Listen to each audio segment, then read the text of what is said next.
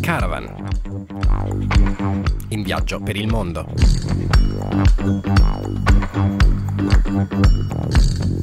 Buon pomeriggio e bentornati a Caravan, la trasmissione di Samba Radio in collaborazione con ACAVE, l'associazione 46esimo Parallelo. In redazione c'è Andrea Tomasi, la voce che vi parla è di Nicola Pifferi, in regia c'è Giorgia Roda.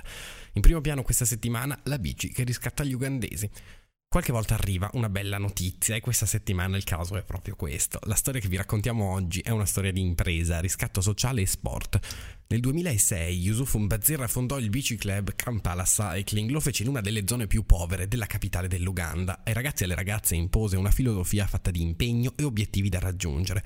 Oggi la squadra ciclistica ha un peso importante nella comunità. Atlete e atleti di talento hanno iniziato a gareggiare in competizioni locali ed internazionali. Sostegno è venuto poi anche dai volontari dell'Olanda, in particolare dai membri della Royal Dutch Cycling Federation. Così oggi i ciclisti ugandesi hanno uniformi e biciclette molto migliori rispetto ai primi tempi. Ma la cosa interessante è che, un pa- che, una parte della Kampala Cycling è diventata impresa di Corriere Espresso, un punto di svolta questo che porta il club a crescere ancora. Il nuovo progetto si chiama Cycling Coffee Shop, un bar dove si può, dove, dove si può bere un caffè e far riparare la propria bicicletta. È un'iniziativa con cui si promuove la mobilità e si crea anche opportunità di lavoro. Il fondatore della piccola società spera che il servizio di Corriere Espresso su due ruote e soprattutto su due pedali possa abituare i giovani ciclisti a livello economico. Una stabilità finanziaria quindi diventa l'obiettivo, una stabilità appunto che possa ricompensare loro e le loro famiglie di appartenenza dagli sforzi fatti e dell'impegno.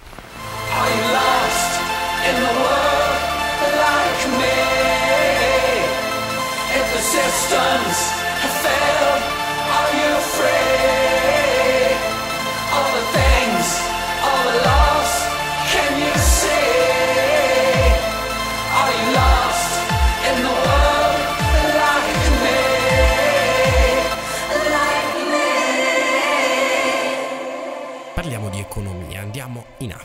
Lo sviluppo e l'uscita dalle povertà dipendono eh, dagli africani.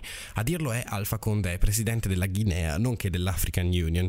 Per il 2050 l'Africa avrà raddoppiato la propria popolazione, si arriverà quindi a 2,4 miliardi di persone, questo è un dato che ci, dà, che ci danno le Nazioni Unite. Condé vorrebbe arrivare ad una nuova era fatta anche di relazioni più eque scusate, con i paesi occidentali, in particolare con la Francia, di cui ricorda il passato di potenza coloniale, un atteggiamento, dice lui, che non è mai veramente mutato nel tempo.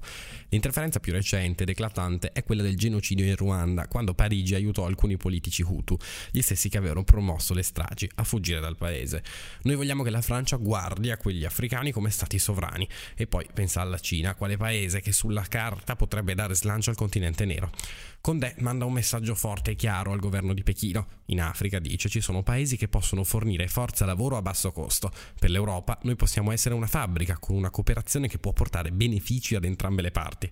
Insomma, cerca rapporti di parità politica e allo stesso tempo, nel nome di una nuova realpolitik, si punta al faro sui vantaggi di uno sfruttamento controllato dell'Africa. Condé recentemente ha evidenziato la necessità di indipendenza economica.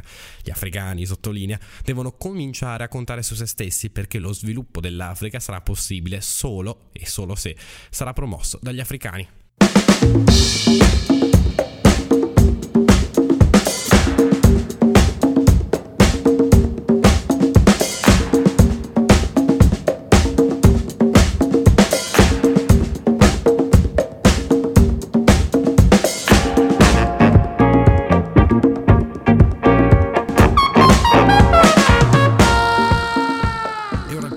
Settimana di caravan in viaggio per il mondo.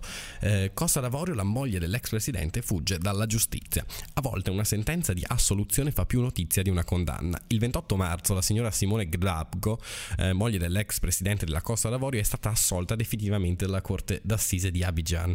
Era accusata di crimini contro l'umanità. In realtà resta in carcere perché su di lei pesa una precedente condanna di 20 anni, in quanto riconosciuta responsabile di azioni contro l'autorità statale pena comminata per il ruolo da lei giocato nelle violenze post-elettorali del 2010-2011, quando il marito Laurent si rifiutò di accettare l'esilio delle elezioni vinte dal rivale Ouattara. Nella guerra civile morirono circa 3.000 persone e la Corte Penale Internazionale da 5 anni chiede l'estradizione e continua da 5 anni a, dover fare i conti con il no delle autorità ivoriane. È oggetto di un mandato d'arresto per crimini contro l'umanità emesso nel 2012, ma l'AIA non ha mai avuto il piacere di veder comparire la donna.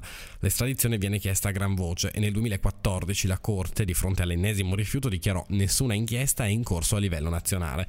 Le autorità ivoriane non hanno mostrato l'esistenza di misure concrete, sto citando, tangibili e progressive di inchiesta. L'inchiesta della Corte Penale Internazionale è iniziata nell'ottobre 2011. Il dossier delle violenze post-elettorali è aperto e le indagini riguardano le due parti che si erano affrontate nella crisi, quindi anche i sostenitori del vincitore Ouattara.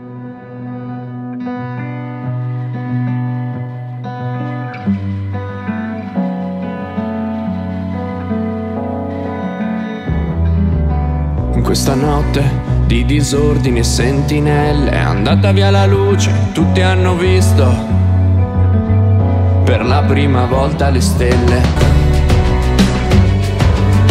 Ho sentito la tua voce in una conchiglia, quasi imparata la sete, la terra dagli oceani attraversati, la pace racconti di Caravan della settimana. Partiamo dall'Etiopia. In un anno e mezzo 700 persone sono morte in Etiopia e non stiamo parlando di morti in generale, stiamo parlando di morti ammazzati, di vittime delle violenze che hanno in mano il, pa- il paese del Corno d'Africa. A dirlo è la Commissione governativa per i diritti umani che attribuisce la responsabilità ai gruppi d'opposizione, specialmente nella regione dell'Oromia. Organizzazioni per i diritti umani e dell'opposizione accusano a loro volta il governo, espressione dell'etnia tigrina, di soffocare nel sangue il dissenso.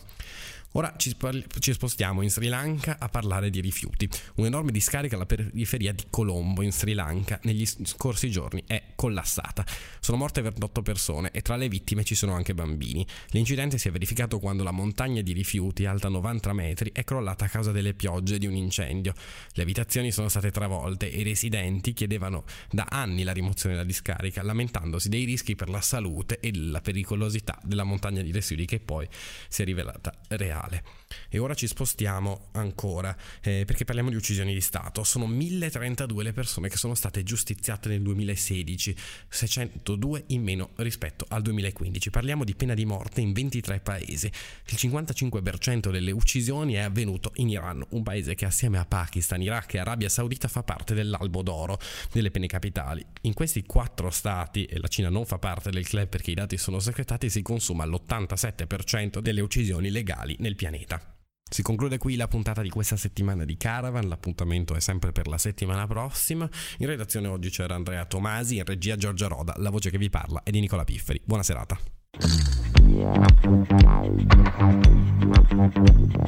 Caravan. In viaggio per il mondo.